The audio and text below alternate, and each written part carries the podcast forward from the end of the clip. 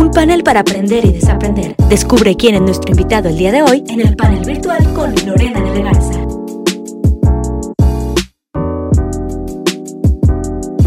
Hello, ¿cómo estás? Muy bien, ¿y tú? Bien también. Qué bueno, tal? qué bueno. ¿Sigues sobreviviendo al home office? Sobreviviendo, exactamente, ya, ya no sé qué inventar, hombre. Ya hasta sé tender camas, este, y trapear y barrer. Sí, es que sí, sí pueden salir nuevas habilidades, como Sí, no. bastantes. Pero bueno, de buenas que nos tocó sin hijos grandes ahora, porque todos los que tienen hijos grandes que están haciendo home office y homeschooling, neta, mis respetos, no sé Sí, no, no. Héroes, héroes, la verdad, sí está bien cañón. Sí, está cañón. Oye, bueno, pues vamos a, vamos a empezar. Antes de, de, de platicamos un poco tú y yo de los temas que queríamos abordar en este live. Sí. Este, pero quiero que les des un poquito a todos explicación de qué es RH. Yo me acuerdo que una vez platicando contigo en tu oficina me decías que mucha gente piensa que los de RH reclutan y organizan fiestas y se acabó. Pero la Sí. verdad es que hay muchas más actividades alrededor de RH y me gustaría este, como esta primera parte que nos explicaras en tu experiencia, que es a lo que te has dedicado toda tu vida laboral. Sí. Este, ¿qué es el RH? ¿Qué son las, los recursos humanos? Pues mira, la verdad es que RH ha cambiado muchísimo. Yo ya tengo casi 20 años más o menos en capital humano. eh, y pues no solamente es la parte de, pues operativa, por así decirlo, porque luego también vemos nada más de que, bueno, aquí hacemos la nómina, este, te hacemos su proceso de entrada, reclutamos y gracias, ¿no? Y despedimos también, porque somos el bad cop. Este, la verdad es que hay muchas funciones que se hacen dentro del capital humano, todo lo que es la estrategia, cómo puede hacer crecer a la persona. Y es un puesto que debe estar siempre pensando cómo hacer más, cómo hacer más, o sea, no, no quedarte con tu descripción de puesto de, bueno, yo ya le dije colaborador, ya entró, qué padre, sino tienes que estar con ellos, Lore, constantemente, de cómo te sientes haciendo un buen lugar para trabajar, aunque es responsabilidad de todos hacer un buen lugar para trabajar, pues sí, sin duda, también es parte de capital humano estar viendo, supervisando, que todo esté funcionando dentro de la organización y que se cree una cultura de valor en donde todo el mundo quiera trabajar, ¿no? Entonces, va más allá de solamente las cuestiones operativas, por así decirlo, sino también viene mucho la estrategia y el dar siempre ese extra mile para poder crear una cultura sana. Oye, y eso que tú estás platicando en una de tus empresas lo hacen también como Sí. servicio de asesoría a las, em- a las empresas. Es correcto. Nosotros en Hubble lo que hacemos es, eh, nos volvemos el departamento de capital humano, entonces es muy flexible. Una de las cosas que aprendí a lo largo de estos casi 20 años es que el back office siempre es chin, es que es el back office, ¿dónde lo acomodo? Me cuesta mucho, tanto marketing, administración, capital humano. Y luego cuando tienes muchas vacantes, necesitas contratar a más reclutadores, pero luego dejas de tener vacantes y están todos los reclutadores picándose los ojos de China, ¿ahora qué voy a hacer, no? Entonces, lo que hacemos nosotros es estructuras flexibles en donde tú puedes decir, oye, sabes que ahorita voy a reclutar mucho, méteme una persona más, pero el siguiente mes ya no la voy a necesitar. Oye, hazme un diagnóstico cultural, ¿cómo sé cómo está mi empresa? Entonces, ¿qué tengo que arreglar? Si no sé, pues qué tengo que arreglar, ¿no? Entonces, es bien interesante cómo hacemos ese tipo de cosas, también transformaciones organizacionales, porque la gente luego cree que puede hacer o quiere hacer todo, pero hay que saber exactamente qué hacer para cambiar y mejorar el- la cultura de tu organización. Ya. Bueno, eso es lo que Hello, están en Instagram, ¿verdad? Estamos en Instagram, es- nos encuentran como WeHubble y de hecho en estas últimas este, semanas hemos estado ayudando a la gente, por ejemplo, hacemos muchas políticas de home office, cómo usar, por ejemplo, una metodología que usamos mucho que son los OKRs, Objectives and Key Results, que te ayuda muchísimo a poder trabajar desde tu casa y que no es el micromanagement de que esté el jefe marcándote todo el día y por WhatsApp y por mensaje de contéstame, contéstame, sino es, es como mucho más alineado a que tú puedas dejar que tu gente haga y que tenga ese empoderamiento de decir, oye, este es mi puesto, yo sé qué tengo que hacer, déjame un poquito para atrás, no me pongas el pie aquí y yo sé que tengo que sacar mi responsabilidad, ¿no? Entonces, es un poquito, de hecho, Google usa OKRs y hay muchas empresas en el mundo que, que usan esa metodología. Ya. Antes de que, de que nos vayamos más deep en el tema de, de RH, hay una parte que, que a la gente le interesa mucho y de hecho alguien me escribió, te lo compartí, que quería como tips para la gente que está, o sea, este chavo me escribió porque él apenas se va graduar de carrera y quería como consejos ahora que va a entrar al mundo laboral y que va a empezar a tener pues entrevistas de trabajo y todo. ¿Qué consejos tú como experto en tema de RH les puedes dar? Y si nos puedes comp compartir también como trucos o, o, a lo mejor también cuáles son los errores más comunes, cuáles son eh, las competencias principales que buscan los empleadores, porque digo, obviamente hay un set de capacidades y habilidades, pues si vas a aplicar, no sé, para un trabajo de diseñador, pues evidentemente tienes que diseñar y manejar paquetes de edición, pero hay otro, otro set de capacidades y habilidades que también son importantes y que seguramente hay como que alguna tendencia o, o cosas más comunes que los empleadores buscan. Entonces, sí, desde tu experiencia nos puedes, nos puedes eh, dar tus consejos para toda la gente que va a estos procesos de entrevista eh, que, que, puede tomar en cuenta?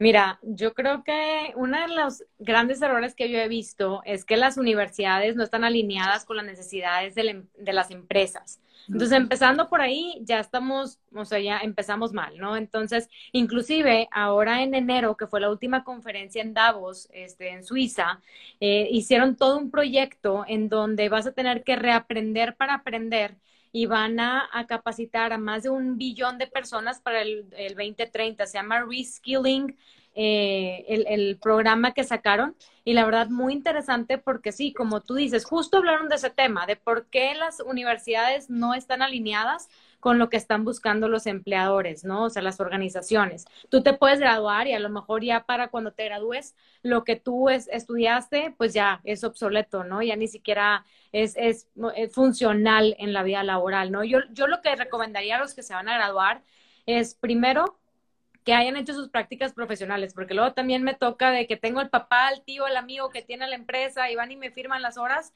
nos damos cuenta. nada de experiencia. Nada de experiencia, o sea, llegan y este sí, ¿y de quién es esta empresa? No, de mi papá, y pues obviamente sabemos que que no hizo prácticas profesionales. Entonces, y el único afectado, pues, es la persona, ¿verdad? O sea, no es la persona que se los firmó, sino pues si tú no quisiste aprovechar tu tiempo en aprender, pues desde ahí vamos mal. Que es una, más bien una recomendación que yo hago es, empieza tus prácticas profesionales lo antes posible, aunque te digan en, la universidad, hasta el quinto semestre o sexto semestre, tú empiezas el primer semestre a buscar prácticas y a ver qué haces para que empieces a... Prácticas o trabajo ya formal si tienes chance. trabajo formal.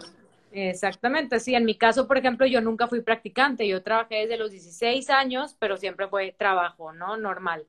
La siempre otra en RH, me acuerdo de ti en carrera. Siempre, en RH. Siempre en recursos humanos, me encanta. Y he estado en diferentes empresas, chicas, medianas y grandes. La otra es también es que busques una empresa con la cual te identifiques, no, no apliques nada más por aplicar, porque también me pasa que luego nos llega un currículum de una persona que ni al caso, no va con la vacante, no, los, o sea, sus habilidades y lo que buscamos no tiene nada que ver y pues no vale la pena ni siquiera aplicar porque nos quitamos los dos el tiempo. De hecho, no sé si tú sepas, pero hay un estudio que dice que un reclutador, eh, o sea, ¿cuánto tiempo tarda un reclutador en ver tu currículum? Son 7, 8 segundos lo que se va a tardar. Segundos. O sea, no, no hay más. Ni todo el esmero que le pones en acomodarlo bonito, seleccionar que... Nada, por eso estamos... tema, currículum. sí, ahorita vamos a, meternos ese tema, por eso tanta... Siete segundos, qué impresión. De siete a ocho segundos. Entonces, y la otra es que no te desesperes tampoco, o sea, que no te desesperes en el sentido de que puedas tú eh, tomarte tu tiempo para encontrar lo que verdaderamente quieres, porque luego también me toca que vienen y se nota que están desesperados por un trabajo, es como que lo que me des, lo que sea, ya, quiero entrar a trabajar, ya, veo que todos mis amigos ya entraron a trabajar y yo no, entonces me siento mal y ya quiero empezar a trabajar en lo que sea, entonces lo que tienes que hacer es más bien paciencia. Las buenas cosas toman tiempo. Entonces, yo lo que les digo es, no entren nada más por entrar. Y una vez que ya estén ahí y ya tengan esa oportunidad y ya entraron por el proceso y están en el puesto que al menos quieren conocer, pues yo creo que algo que deben de hacer es aprovechar, aprovechar esa oportunidad y, sean ustedes mismos. Yo creo que muchas veces nos pasa que entramos y por querer este, encajar en una cultura, te empieza a comportar de cierta forma que a lo mejor no eres, pero no quieres dejar de desalinear, por ejemplo, no, es que yo podría hacer más cosas, pero pues no quiero que la gente lo, no, es tu momento, es tu momento para poder hacer brillar y, y pues demostrar tus capacidades y habilidades, ¿no? Definitivamente. Oye, y ese es ahorita que dijiste de, o sea, de adaptarte. Hay mucha gente, como tú lo decías, que pues también por necesidad andan buscando una chamba y dicen, ya, donde sea que me den trabajo de, voy a poner un ejemplo, de contador, porque yo soy contador. Pero ¿qué tanto también tienes que buscar como cuál es la cultura de la empresa para saber si es un entorno en el que te sentirías cómodo? O sea, sí es importante que también, también vea, o sea, que, que, que el puesto que estás buscando o el que estás aplicando haga match con la empresa a la que vas a entrar o no importa, tipo, hay formas de adaptarte o sea, y eso no es algo, no es algo que sea como relevante. No, mira, definitivamente estamos viviendo en una época en donde están pasando dos cosas. Una, la tecnología avanza más rápido que el empleo, nunca se había visto esto en la historia. Y la segunda es que la gente cada vez está más desconectada de la empresa. O sea, hay, hay un disengagement muy fuerte en donde no, la gente no se siente atada ni a los valores, ni a la cultura, ni nada. Entonces, imagínate si no, si no entendemos cuál es la cultura o si no estás en una cultura que tú crees que es apta para ti, porque esta pregunta me encanta hacerlas a veces que, que, me invitan por ahí, les digo, oye, ¿tú qué tan comprometido estás con tu organización? Y la gente, y lo anota, ¿no? De que no, pues un 50%, un 60%, un 70%, ¿verdad? Pocas veces me dicen 100, pocas, muy poquitas. Y luego les digo, bueno. Que en el, hace una semana di una conferencia virtual para chavos de grupos estudiantiles del TEC y una de las cosas que yo les decía, porque me escribió una chava que estaba en prepa, que pues, estaba medio preocupada porque todavía no sabía qué carrera quería escoger. Y un poco al principio de la plática hablamos también del propósito y yo les dije, no, o sea, no está mal si al principio, si cuando estás en, en, prepa o incluso cuando estás en carrera todavía no defines tu propósito de vida, porque además después tu propósito puede ir cambiando y no pasa nada. O sea, también como, como miembros de una empresa o de, o de incluso de un negocio, quizá tienes que también hacer análisis personales y tomar decisiones de que, oye, ¿sabes qué? Cuando empecé este proyecto, o sea, tanto un proyecto de emprendedor tú y un negocio, cuando me metí a este trabajo, me encantaba lo que iba a hacer, pero pues ya no, ya llegué a, o sea, ya estoy topado y aquí yo creo que ya no puedo, o sea, ya no tengo nada que ofrecer, ya no me interesa. Antes me apasionaba, no sé, el tema de, otra vez con el ejemplo de contaduría, contaduría, pero pues fíjate que ahora descubrí que también tengo el hobby de tal otra cosa y me quiero dedicar. Y creo que también es, válido y, y tú, la persona con la que, las personas con las que trabajas, o más bien tu jefe, necesita también de esa honestidad en lugar de que estés, pues a lo mejor, como dices tú, con un compromiso del 50% porque a ni te apasiona y cambiar esos valores de trabajo o esos intereses de trabajo también se vale a lo largo de una vida profesional. Totalmente, sí, totalmente válido. De hecho, para la gente que está ahorita en prepa y todavía no sabe qué va a estudiar, a mí me gusta mucho recomendar una herramienta que se llama Human Intelligence, si quieres después te la escribo por ahí, en donde tú puedes entrar, eh, la gente que está en secundaria y en prepa, es un test de 10 minutos muy sencillo para ellos, en donde te dice en qué carreras puedes ser más feliz y te dice el crecimiento que está teniendo esa carrera para que cuando, cuando llegues a estudiarla, que no sea de que, oye, está creciendo un 5%, pues no, no te vayas por ahí, definitivamente ese probablemente desaparezca cuando tú entres, ¿no? Entonces, está muy padre porque te da un poquito más de visibilidad de qué es lo, en dónde puedes ser más feliz, ¿no? O sea, de, lo, de las fortalezas que tú tienes, de las habilidades, de los dones, en dónde puedes ser más feliz. Entonces, es, está muy padre esa herramienta para la gente que está en secundaria y en prepa y también para la gente que va empezando a trabajar, o sea, ahorita que hablaste de felicidad en el trabajo, entender y aceptar que los trabajos no siempre son felices. O sea,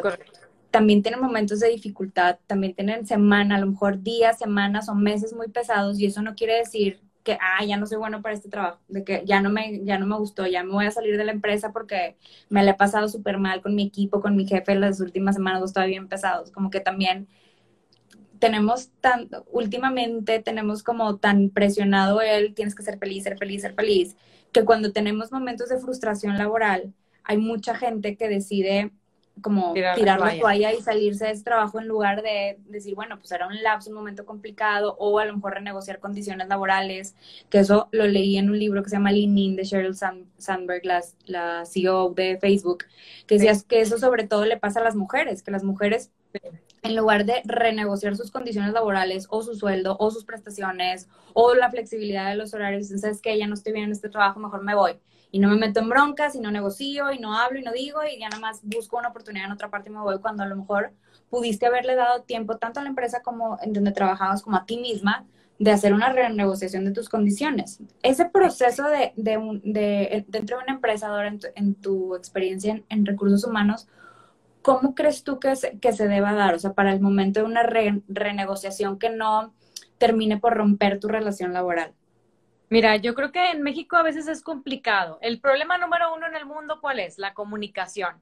Entonces, lo primero que tenemos que hacer es cómo comunicarnos con la persona de enfrente, ¿verdad? Porque luego muchas veces lo toman como, híjoles, que es mujer este, por eso, ¿no? Y aparte, déjame te digo, hay un libro muy bueno que se llama Disruptors for Women Who Break the Mold.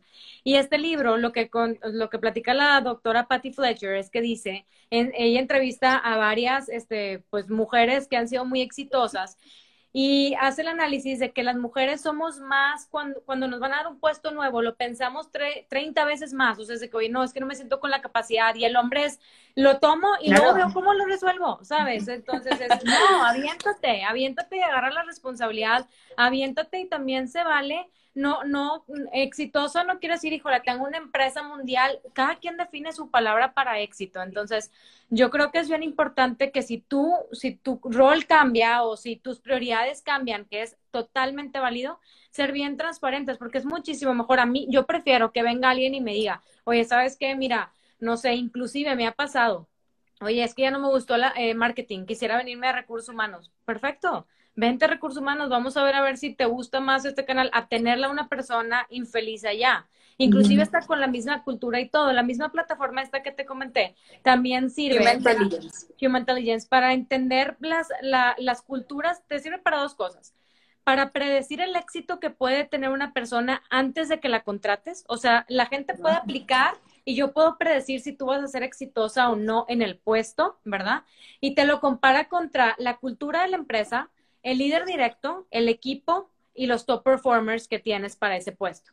Entonces está muy padre porque te ahorra un 80% el tiempo en reclutar estos 7 segundos que tienes que ver todos los currículums. Te los acota nada más a decirte, esta es la gente que más se asimila a lo que estás buscando y te quita también este bias en donde eh, lo que te da la entrevista, que cuando te entrevistan y dices, ay, sí es cierto, no, es que mi mamá también estudió en esa escuela y no, conoce a mi tía no, tú también patinabas, híjole, no manches, no, pues cómo no nos vimos, entonces ya, hiciste clic, a lo mejor la persona ni tiene las aptitudes para el puesto, pero todo el mundo lo entrevistó y súper carismático. me encantó su vibra. Y me encantó su vibra y lo tienes y en tres meses la persona es, no sirvo para esto, o sea, esto no es para mí, entonces frustras a la persona.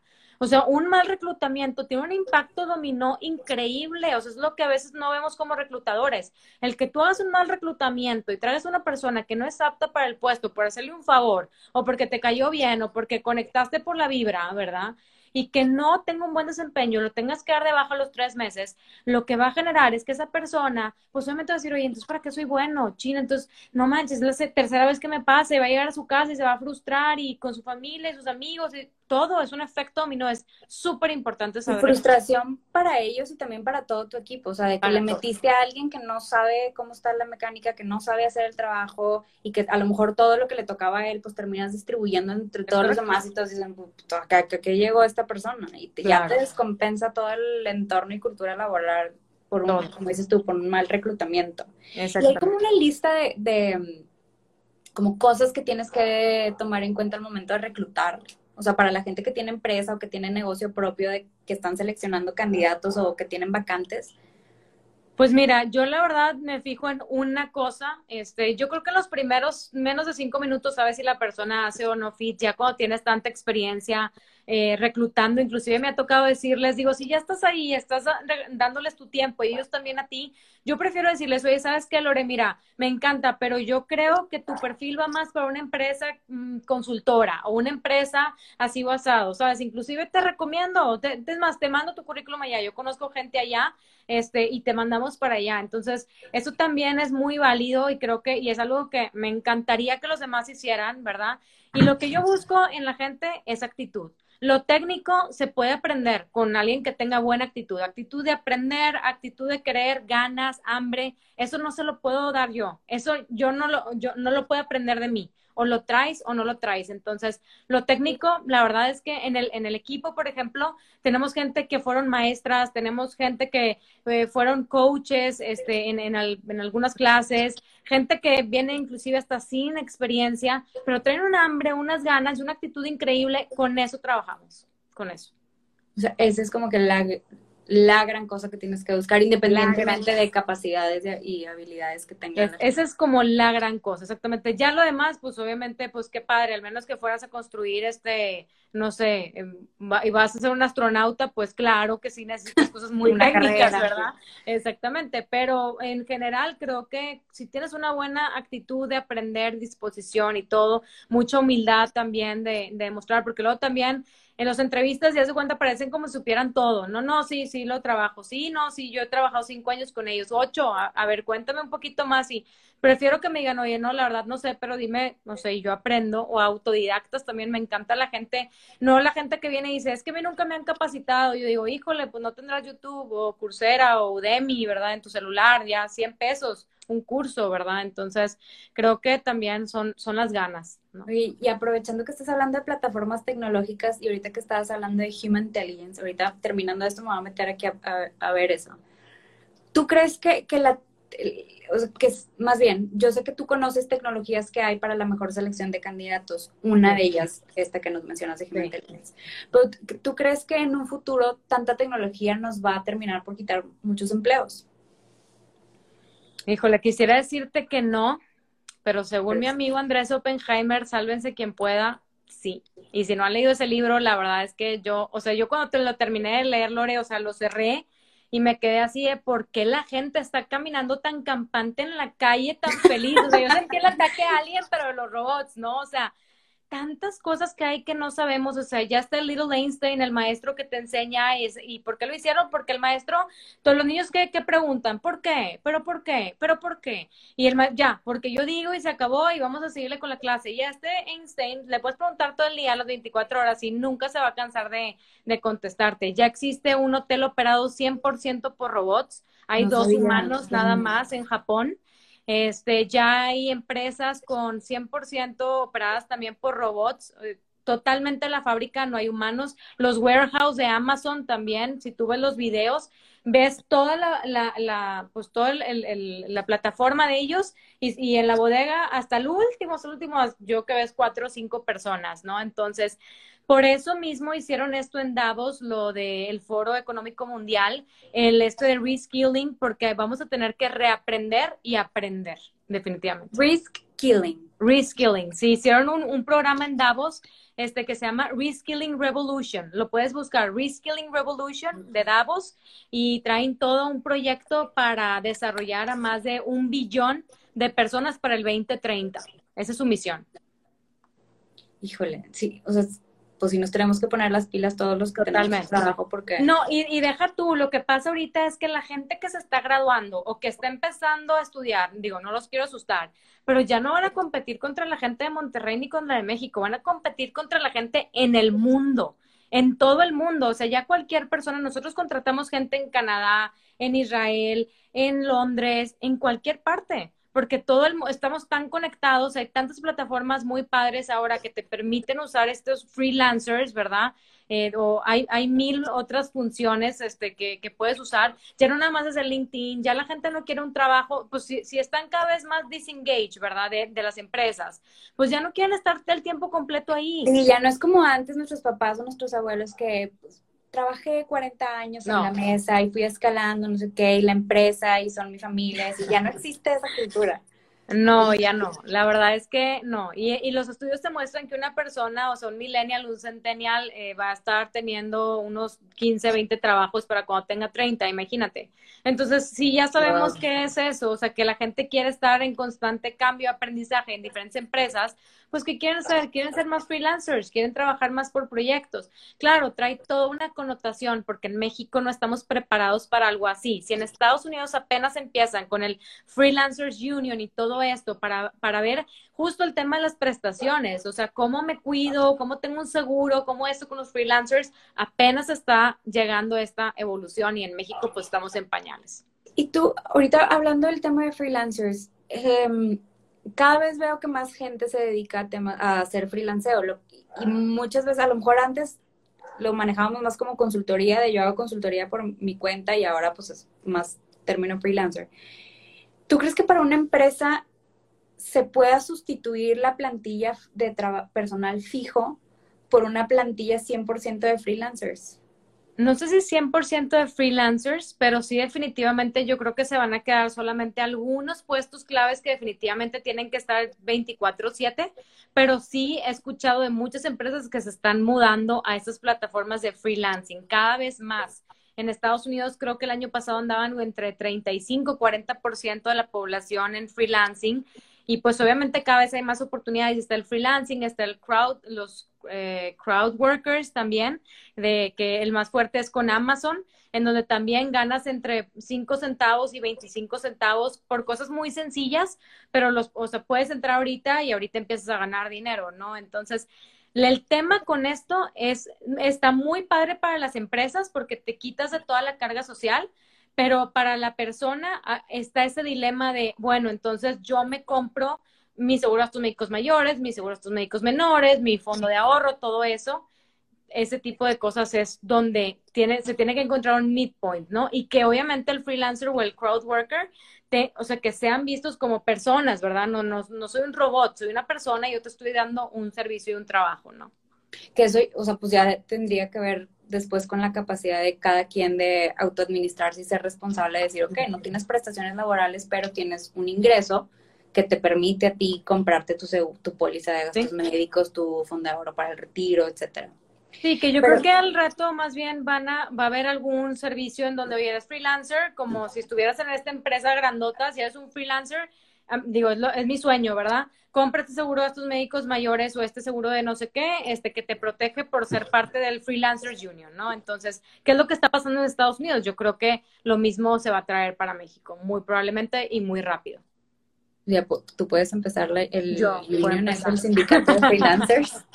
Oye, yo creo que ahorita que estamos viviendo una época de demasiado home office, o sea, creo que veníamos arrastrando una cultura de apertura hacia el home office de, no sé, unos cinco o seis años para acá. Antes eso no se vivía, o sea, cuando hacías home office, no, más bien no, hacías home office, o sea, era, no podías ir a trabajar, te tenías que reportarte enfermo y pues hasta que te recuperaras. Pero ahora que ya lo estamos haciendo forzados por el tema de la pandemia, creo que ha habido descubrimientos muy interesantes, o sea, yo, por ejemplo, el, el la madreada de antes de juntas que pudieron haber sido un mail. O sea, ahora estoy impresionada con la cantidad de juntas presenciales que he tenido que en verdad pudieron haber sido un Zoom de 20 minutos de personas que están en diferentes lugares, tanto de la ciudad como de la República, y no había esa necesidad de movilización que digo, ching, todos los recursos que gastamos en movilidad, en tipo modificar la agenda de, no sé, seis personas para que puedan estar en una misma ubicación al mismo tiempo y también el hecho de tener a todo, a todo tu equipo de trabajo trabajando a la distancia, haciendo sus cosas personales al mismo tiempo, que creo que o sea, ha habido unas sorpresas interesantes. Definitivamente habrá gente que no, se ha que no se ha adaptado al home office o empresas que no supieron hacer esa, pues ese acomodo del trabajo para adaptarse al home office. Pero en general, ¿tú, tú ¿cuál es la opinión que tienes de este como home office este, obligatorio que, que tuvimos que hacer? ¿Bueno, malo? Pues mira, fíjate que hace poco, eh, antes de que todo esto pasara, eh, dentro de la empresa de capital humano eh, que tenemos, pues básicamente también tratamos de hacer cosas disruptivas, ¿no? De que, oye, pues haz el home office, vamos a hacer un programa para mamás, vamos a hacer un programa para papás, todo este tipo de cosas, ¿no? Y cada vez que traía el tema del home office me decían, muchas empresas, de verdad, sin decir nombres, pero me decían, Dora, es, es que nuestro negocio no es para home office. O sea, imposible. Nosotros nunca vamos a hacer home office. O sea, no se puede. Y claro que fueron los primeros que me marcaron de cómo decías que íbamos a hacer home office, cómo ibas a hacer porque ya empezó.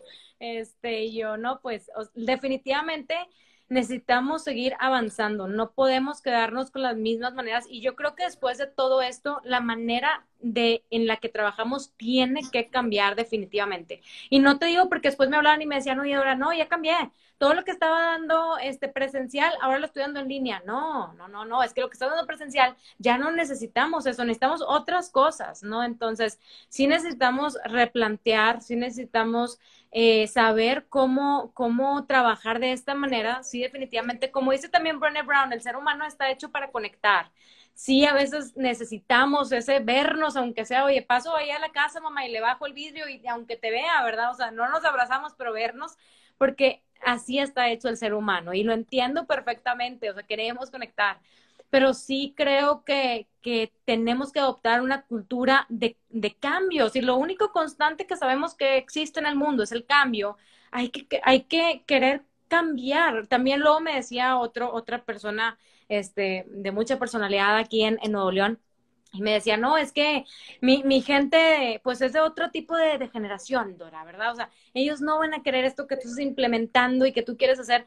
Oye, pues discúlpame, no me importa en qué generación, pero esa generación se tiene que adaptar a lo que estamos viviendo ahorita y haciendo ahorita. Es como si les digo, oye, no te gusta el celular, bueno, este, pues síguele dando vueltas ahí al teléfono y pues cuando te guste te adaptas. No, o sea, otra vez, la tecnología está avanzando más rápido que el empleo. Son saltos cuánticos lo que está dando. Ya no es de la revolución este, industrial a, la revolución, no, ya no existe eso, ya es muy rápido y pues tenemos que aprender. De, y desaprender también muchas cosas. Como decimos en el podcast. Pero en general, pues yo creo que ha habido buenos aprendizajes, ¿no? O, sea, buenas lecciones de este de esta temporadita que nos hemos aventado de home office obligatoria. Yo la verdad es que sí, sí estoy gratamente sorprendida con el tema, como que también de repente como líder de equipos te da un poco de miedo que, oye, pues no se vayan a sentir como vacaciones o como días de asueto. Pero sí, mientras que diseñas como que una dinámica de, como tú decías, métricas y resultados, sí. de, como el libro que me prestaste, el de Measure What Matters. Sí, o sea, es eso. De, esto es, esto sí. es lo que tenemos que entregar, estos son los entregables. Mientras que me entregues tú esto, no te estoy molestando. No me lo entregas, pues obviamente sí hay, sí hay. Y la parte humana, no nos olvidemos también que cada quien está viviendo una realidad totalmente diferente. Entonces, no queramos también de que, híjole, es que yo soy súper productiva y ya acabé y mi gente no pues bueno, a lo mejor en su gente, a lo mejor tienen cuatro personas ahí viviendo, a lo mejor alguien se quedó sin trabajo.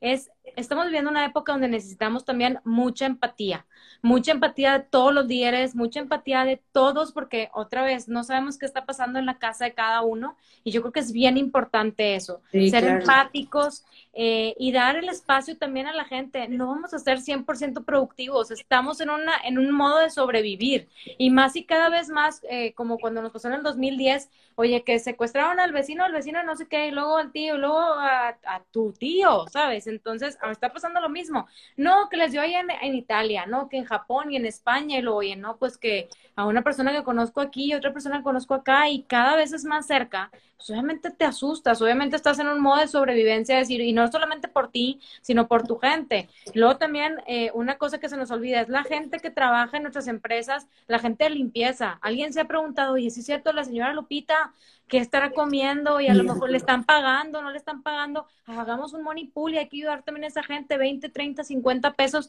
lo que sea, pero yo creo que es momento también de solidaridad, de hacer mucha solidaridad y también de mucha empatía. Creo que eso falta mucho. Que incluso creo, antes de esta dinámica, muy probablemente no sabías ni cuál era la situación familiar de tus compañeros de trabajo y ahora de repente, pues, de que, oye, yo no sabía que el güey tiene tres hijos y, no sé, es papá soltero y pues no nos ha podido entregar porque pues se le complicó con la escuela de niños. O sea, como que e, es el momento ahorita en el que nos estamos enterando irónicamente a la distancia de la vida de nuestros compañeros de trabajo. Totalmente. Entonces también espacio sí para trabajar, pero también hay un espacio para dejar y a lo mejor los viernes juntarse todos y conectarse y hacer un viernes de drinks o compartir algo que les haya pasado. Si alguien tiene talento y quiere tocar la guitarra y el otro cantar también. O sea, hacer esas, esas conexiones, porque otra vez estamos hechos para, para conectar. Entonces, que no se pierda nunca el lado humano. Oye, hace, la semana pasada platiqué con una persona ella trabaja en una empresa que es, eh, las dueñas de la empresa son hermanas, son dos hermanas. Bueno, las que están más pegadas ahí son dos hermanas. Y toda la plantilla laboral, que digo, eh, no sé, han de ser como unas 10 personas que trabajan con ellos, entre 10, 15 personas, han tenido cero rotación en 10 años de existencia de esa empresa. Cero. Son las mismas personas que empezaron, se han ido agregando nuevas personas, pero esas nuevas que se agregan no se van de la empresa, se quedan. Entonces, yo me imagino que esa empresa tiene una cultura laboral, bueno, o sea, envidiable porque que tus empleados estén contentos contigo claro. 10 años y que no tenga rotación, habla de una cultura de trabajo muy buena, yo me imagino de un trato superhumano, de condiciones excelentes de trabajo. Y te quiero preguntar, en la experiencia que tienes tú trabajando con empresas, cuando, cuando ves que las culturas laborales son buenas, ¿qué es lo que ves? O sea, ¿qué, qué hace de una empresa que tenga buena cultura laboral? Pues yo creo que siempre es el, líder, ¿no? O sea, la gente que está arriba, que tan preocupada está no solamente por el dinero, sino también se preocupa por su gente, cómo están, qué necesitan. Y no solamente es de que nunca se vayan, al contrario, hay veces que inclusive a tu gente le puede llegar una muy buena oportunidad y vienen y se acercan contigo y te la platican y increíble, qué padre, qué padre, ve y tómala. Y si no te gusta, te regresas, ¿verdad? O sea, porque aquí te queremos y te valoramos. Nunca jamás eh, truncar la carrera de una persona. Creo que también tenemos que ser muy abiertos a, todo eso, a decir, oye, ¿sabes qué? Qué padre que te seleccionaron, qué padre que te hablaron, que te buscaron. Eh, pues también estar abiertos a eso y no solamente el querer siempre tener a la misma gente, ¿no? Y el que nadie se me vaya y no importa y si otra oferta yo aquí veo cómo le hago creo que también hay veces que es sano, ¿no? Es sano porque, como dicen, déjalo ir y si vuelve, este, es tuyo, ¿no? Este, exactamente, como la canción. Entonces, sí creo, a mí me, mucho es el líder, mucho es también el ambiente entre la gente, qué tanta eh, pues claridad hay en los puestos. Cuando tú tienes una claridad de lo que tú tienes que hacer, obviamente te sientes muchísimo más libre, sabes, estás empoderado, sabes perfectamente cuál es tu rol en la organización, entiendes perfectamente también qué hace el de al lado. La otra cosa, el rol. Y luego la otra es la transparencia de la empresa en decir la situación actual del negocio, ¿no? El que sean transparentes de, oigan, aquí están los números, así es como estamos, así vamos, así vamos cada, cada Q, ¿verdad? Que, que medimos el darle transparencia también habla muy bien del líder porque también nunca sabes si a lo mejor alguien que acaba de, ingresar a la empresa, que a lo mejor es recién egresado de la universidad, te puede dar alguna idea que puede hacer un boost en tu empresa, ¿no? Entonces creo que es eso, definición de roles, eh, un buen liderazgo, también un buen líder, siempre digo, es una de las mejores prestaciones que te pudo haber tocado. si tienes un buen líder, ya es una gran prestación, ¿no? Entonces, sí, básicamente eso. Oye, y luego al momento de las evaluaciones de tu equipo, de qué, cuáles son, qué debes de buscar. O sea, obviamente el rendimiento en resultados es una, o sea, se, da por entendido, pero ¿qué debes de buscar? O sea, ¿cómo, cómo mides a tu equipo? ¿Cómo, ¿Qué indicadores les pides? O sea, ¿qué, ¿cómo los evalúas? Que entiendo, no nada más debe ser un tema de trabajos entregados Sí, pues mira, nosotros usamos mucho esta metodología de Measure What Matters de John Doerr, de OKRs, Objectives and Key Results, y está muy fácil porque nosotros, o sea, yo no le pongo los objetivos a mi gente, mi gente se pone sus objetivos y ellos mismos se califican, entonces me encanta porque no es como que, a ver, a ver, déjame aquí la libreta, ¿qué hiciste y qué no hiciste? Y yo aquí soy la que te califico. No, tú te pones tu propia calificación, tú sabes, tú te pusiste tus objetivos, tú dijiste que ibas a cumplir tanto, tú dime si se logró o no se logró y cómo eso aparte le pega al negocio. Nosotros estamos fácil cuatro meses cada vez que empieza un semestre haciendo los objetivos del siguiente semestre, ¿no? Entonces, irlos alineando con la empresa y todo. Entonces, es una dinámica muy padre, muy divertida y es una autoevaluación. Entonces, eso es lo que me gusta, no tanto que se sientan con el nervio de te manden un correo y te voy a dar feedback. Mañana es tu evaluación de desempeño y tú no puedes dormir, la panza se te hace, chin, me van a correr, qué hice, qué no hice, eh, qué, qué me dijeron en enero que tenía que contestar. No, tú solo sabes, tú te pones tu objetivo solo, ¿no? Entonces, a mí me encantan esas metodologías y me encantaría que más empresas las usaran, porque así también le dan mucho empowerment a su gente y mucha libertad de poder tomar decisiones y, que sean muy accountable también, ¿no? A las decisiones que tomen. Oye, y ahorita que estás hablando de libertades, ¿qué tanta libertad y flexibilidad deben de tener los trabajos? Pues mira, yo creo que bastante flexibilidad, bastante porque, digo, te voy a hacer una pregunta. Si ahorita la gente que tiene las empresas descripciones de puesto, ¿verdad? Ahí tu descripción de puesto y tu escrito. Tú dime, Lore, ¿cuándo fue la última vez que fuiste a checar tu descripción de puesto para ver qué te había faltado cumplir en el día? Nunca. Jamás. Nadie va y checa la descripción de puesto y déjame ver. No. O sea, más bien, las empresas deberíamos de trabajar más por roles y funciones y roles dinámicos. Y tú puedes tener X número de roles, yo puedo tener X número de roles, pero no tanto por, híjole, no te salgas del cuadrito, sino más bien deja que tu gente, otra vez, al menos que estés construyendo este un eh, cohete para la luna, pues sí, ahí no, no, por favor, no, no te salgas de aquí, ¿verdad? Ya hay tantos años de experimentos, este, que así debe de ser. Pero para empresas más creativas y diferentes, oye, yo siempre digo, cuestionense, cuestionense por qué se hacen las cosas así. Y probablemente te van a decir, es que se hacen siempre. Qué, triste. Vamos a buscar otras nuevas formas y soluciones de hacer las cosas. Definitivamente. y una realidad también en, cualquier industria y en cualquier trabajo, este, pyme, nuevo emprendimiento, empresa consolidada, una realidad siempre son los errores. Sí. definitivamente tiene que haber errores y creo que, o sea, tanto como personas, como empleadores, como personas de miembros de un equipo, tienes que tener la capacidad de asimilar esos errores, pero también de, asumirlos cuando te toca a ti asumirlos. Claro. Porque, digo, sabemos la gente que es súper responsable que dice, yo lo, yo la regué, fue mi error, este, lo tengo que admitir. Y hay gente que también es del perfil de, ah, pues es que a mí no me mandaron y es que no me dijeron, es que yo no, no, me dieron la información clara y como de, como decimos comúnmente, echar paletas. Sí. Cuando hay esa, esa, o sea, ustedes también me imagino que como, como expertos en temas de RH, debe de haber algún sistema recomendado, alguna metodología para solucionar esas controversias en el equipo sin que eso derive en, el rompimiento de equipos por completo. O sea, cuando hay errores, cuando hay fallas, cuando, no sé, no se llegaron a los resultados que se esperaba, cuando, no sé, se cayó un proyecto, este, tú que también te dedicas al tema de bienes raíces, de que una, pues, no sé, un contrato que no salió bien o que se firmó con algunos errores. ¿Cómo sales de esos de, pues sí, de esos bumps que, que luego se dan en las empresas.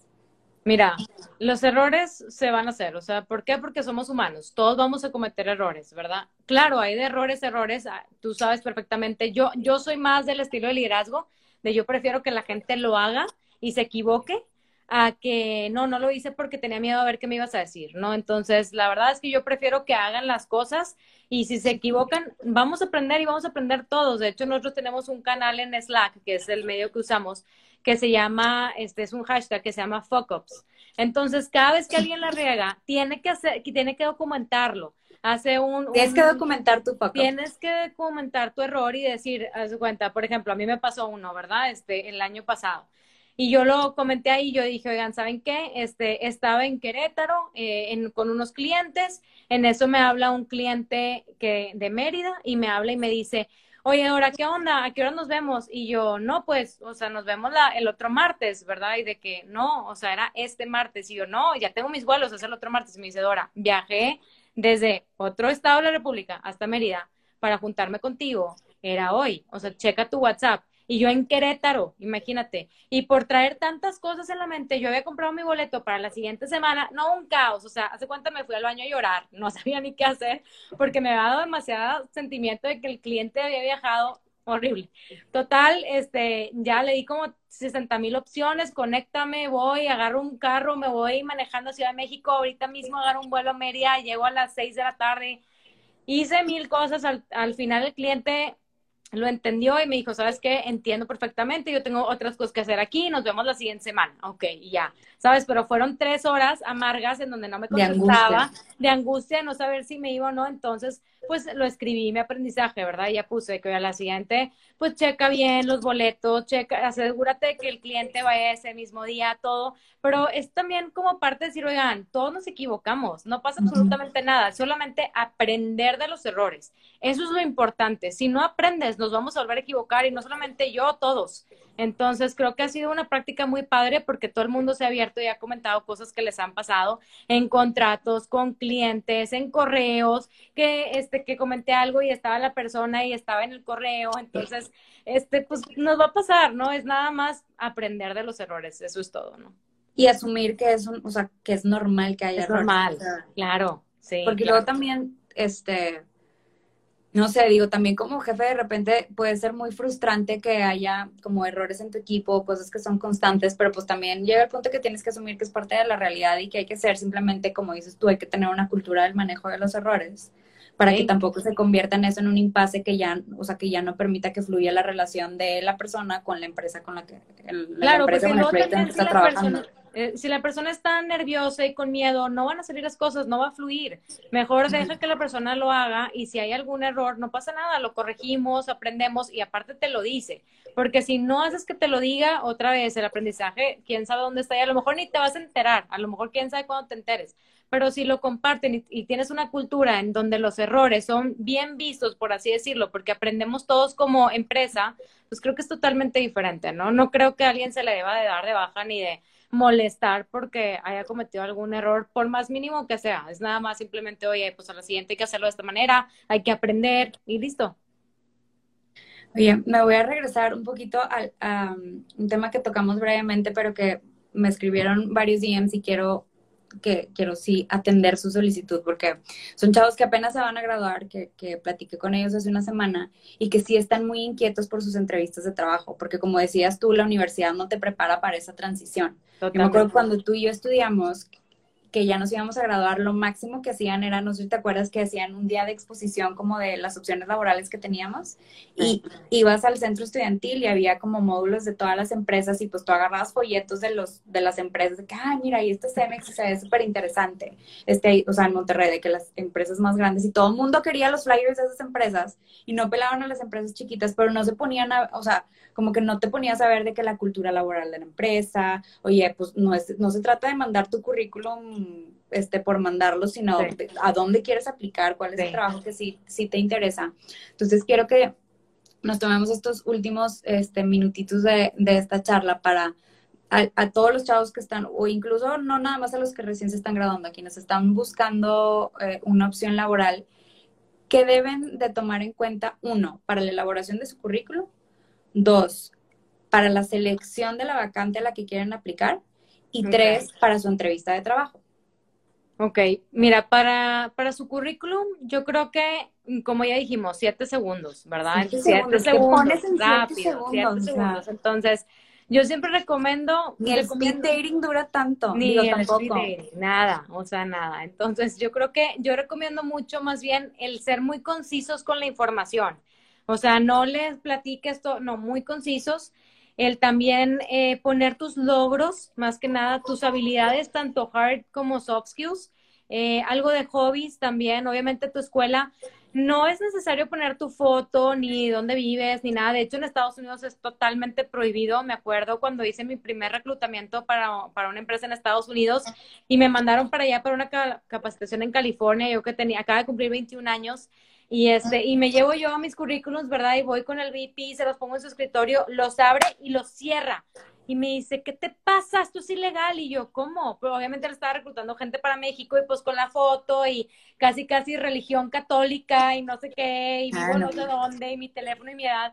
Y me dice, qué dora, o sea, si alguien me ve viendo esto, o sea, nos pueden súper demandar. Y yo, bueno, pues aquí pero pues allá, o sea, hasta le ponen, se busca mujer de tanto edad, sí, claro. casi, casi medidas, ¿no? Entonces, este, no, no lo pongan, o sea, no es necesario poner su foto de, con la bandera este, de la universidad acá, no, no es tan necesario. Este, más bien ser muy concisos con la información. Yo creo que eso, o sea, lo que aprendieron para lo que son buenos y sus, eh, sus logros, ¿no? Creo que eso es lo más importante. Y eso es para el currículum. ¿Y para el momento de la entrevista? Para el momento de la entrevista les voy a dar unos super tips si verdaderamente quieren, o sea, si verdaderamente aplicaron a la empresa en donde quieren. tambores en Sí, tambores. O sea, les voy a dar acá de que mi, mi super receta, que a mí me ayudaba un chorro, cuando verdaderamente aplicaba un puesto que yo quería ese, ese, o sea, yo quería entrar a esa empresa, ¿no? Primero, pues obviamente ya estudiaba la empresa antes de ir a la entrevista, ¿no? Casi, casi de que el organigrama me lo sabía, me metía a la empresa, qué estaban haciendo, los buscaba en redes sociales, o sea, todo, todo lo que pudiera sacar de, de la empresa, todo lo sacaba, ¿no? Este, conocía también un poquito del puesto para lo que me estaban buscando. Llegaba temprano, obviamente, unos 10, 15 minutos antes. Eh, por lo general, aunque no me lo pidieran, traía yo mi, currículum conmigo. Entonces, ya después de haber estudiado la empresa, ya después de haber este, aplicado a la empresa en donde yo quería entrar, este, ya después de traerlo ahí, yo hacía, haz cuenta, en una, en una hoja, un plan en donde tú me estás entrevistando, ¿verdad? Y yo te decía, ¿sabes por qué yo soy la mejor candidata para ti? Porque yo cuando entre, yo voy a hacer esto, esto, esto y esto. Y aquí está mi plan de los primeros 90 días. En el primer mes voy a lograr no sé qué. En el segundo mes nadie lo hace. Nadie. Yo tengo 18 años entrevistando gente, nadie lo hace. Entonces yo dije, yo voy a dar el extra, la, la mía extra y voy a hacerles un plan como si yo ya estuviera trabajando aquí. Y entonces, claro que se quedaban así como que, wow, o sea, te necesito, ¿sabes? De qué, qué onda con esta criatura del Señor que llegó y tiene un plan de donde ya dice qué va a hacer. Jamás, he entrevistado a mucha gente, nunca nadie me, me ha puesto esa perspectiva, jamás. Sí, sí. Y entonces eso para mí, ese es mi, mi, secreto y lo que a mí me ha hecho entrar a las empresas donde, donde yo quiero entrar, ¿no? O sea, definitivamente. Y también tomar un poco el control de, de, la entrevista. Haz cuenta que yo, yo la estructuro. A veces el reclutador como que trae un chorro de cosas y yo misma la estructuro. Yo le digo, ¿sabes qué? Mira, ¿cómo ves si te platico un poquito de mí? Siempre son tres partes. ¿Por qué no? Te platico un poquito de mí, de quién soy, de dónde vengo, no sé qué, lo habla te platico un poquito de qué estudié y por qué estudié lo que estudié, o sea, por qué es mi pasión. Y luego te platico un poquito de mis logros profesionales o académicos, ¿verdad? De que hoy estuve en grupos estudiantiles, y esto, no es que entonces yo misma estructuro, ¿verdad? Y yo me vuelvo como que, eh, o sea, controlar, un poco controlar la entrevista, ¿no? Entonces ya, y también les digo, y si tienes alguna duda, por favor, párame y lo vamos aclarando en el camino, ¿no? Entonces como que se quedan, ay, qué padre que me estás ayudando, en vez de yo estar como reclutador de que, qué le pregunto, qué esto, qué le digo. Entonces como que ese tipo de cosas. Y bueno, eso es para cuando los van a ir a entrevistar. Yo, yo cuando entrevisto, hago muchas también preguntas como para sacarlos de que, oye, si fueras alguna princesa de Disney, ¿cuál serías y por qué? Y la gente se queda así como, wow. O de que, oye, en una pelea entre Batman y, y este, y Spider-Man, ¿quién ganaría? ¿Quién gana? Ajá, entonces como que la gente se queda así como que, y me empiezan algunos, eh, obviamente todo tiene su lógica y tenemos todo un estudio detrás en donde, ah, si me dice, por ejemplo, Ariel, si me dice Batman, si me dice, que no les voy a decir aquí, ¿verdad? Porque si no lo van a ir a entrevista y lo van a saber qué contestarme.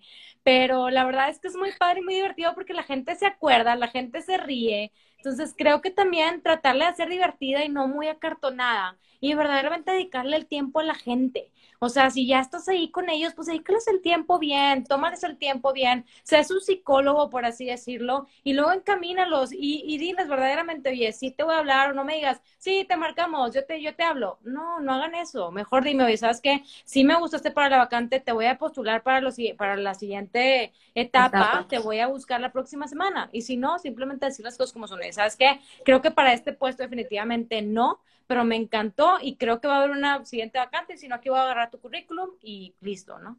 Oye, y ese protocolo, Dora, o sea, ya sales de la entrevista y ¿qué tienes que hacer? ¿Te esperas a que te hablen? ¿Hablas al día siguiente para ver si sí pasaste, si siguen evaluando, o si ya te batearon? ¿Cuál es pues ¿Hay algún protocolo o algo que tú recomiendas de que no, sí, márcales porque de repente pues te agobias entre pendientes o no, ya, si no te marcaron, pues ya. Busca. Pues mira, yo lo que recomiendo, yo lo que hago es, si no me han hablado, yo marco, ¿no? O sea, prefiero una llamada si definitivamente no está ocupada la persona de, recursos humanos, ahorita no te puede contestar, mando un correo. Y hago tres intentos. Por lo general les cuenta lunes, miércoles y viernes. Oye, si definitivamente no tengo respuesta, no me contestan correos, no nada, pues sí, la verdad es que sí lo dejo un poquito ir y pues me quedo con un poquito, eh, con un mal sabor de boca, por así decirlo, de que, oye, pues ya, ya te dediqué una hora de mi tiempo en la entrevista, que no puedas regresar y simplemente un correo, decirme que, sabes que sí pasaste, no pasaste, eh, creo que pues también habla mucho de la cultura de la empresa, ¿no? También con el reclutador de que a los que vinieron contigo y que no pasaron el filtro, pues un mensaje cordial. Claro.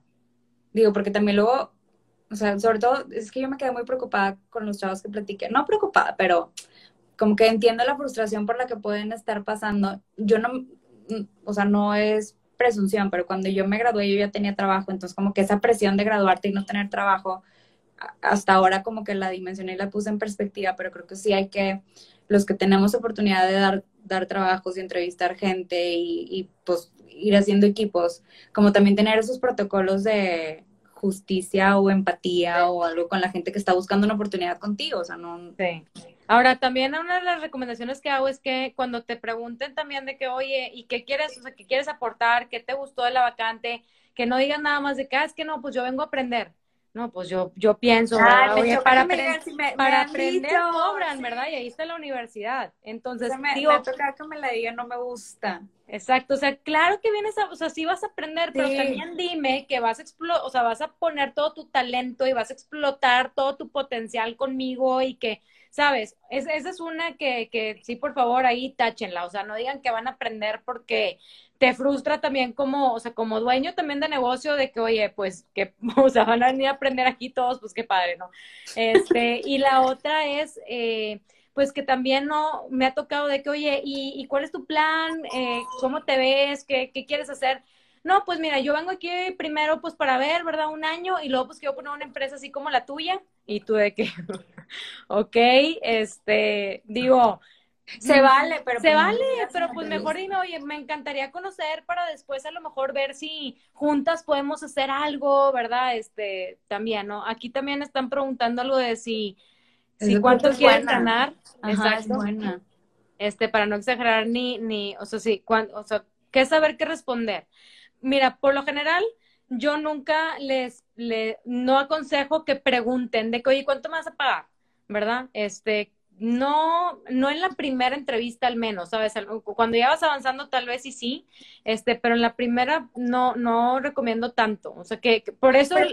tú, puedes como hacer una búsqueda en Google o alguna consultoría que te diga, con tu experiencia del puesto al que vas o, no sé, las capacidades que tú tienes más o menos a qué salarios puedes esperar en cierta industria o... Hay tabuladores, hay tabuladores y cada empresa tiene los suyos, entonces no es como que es algo universal, eh, cada quien tiene sus tabuladores y oye, si es un analista recién egresado y que tiene un año de experiencia a tres años y luego va bajando de cada, cada uno, ¿verdad?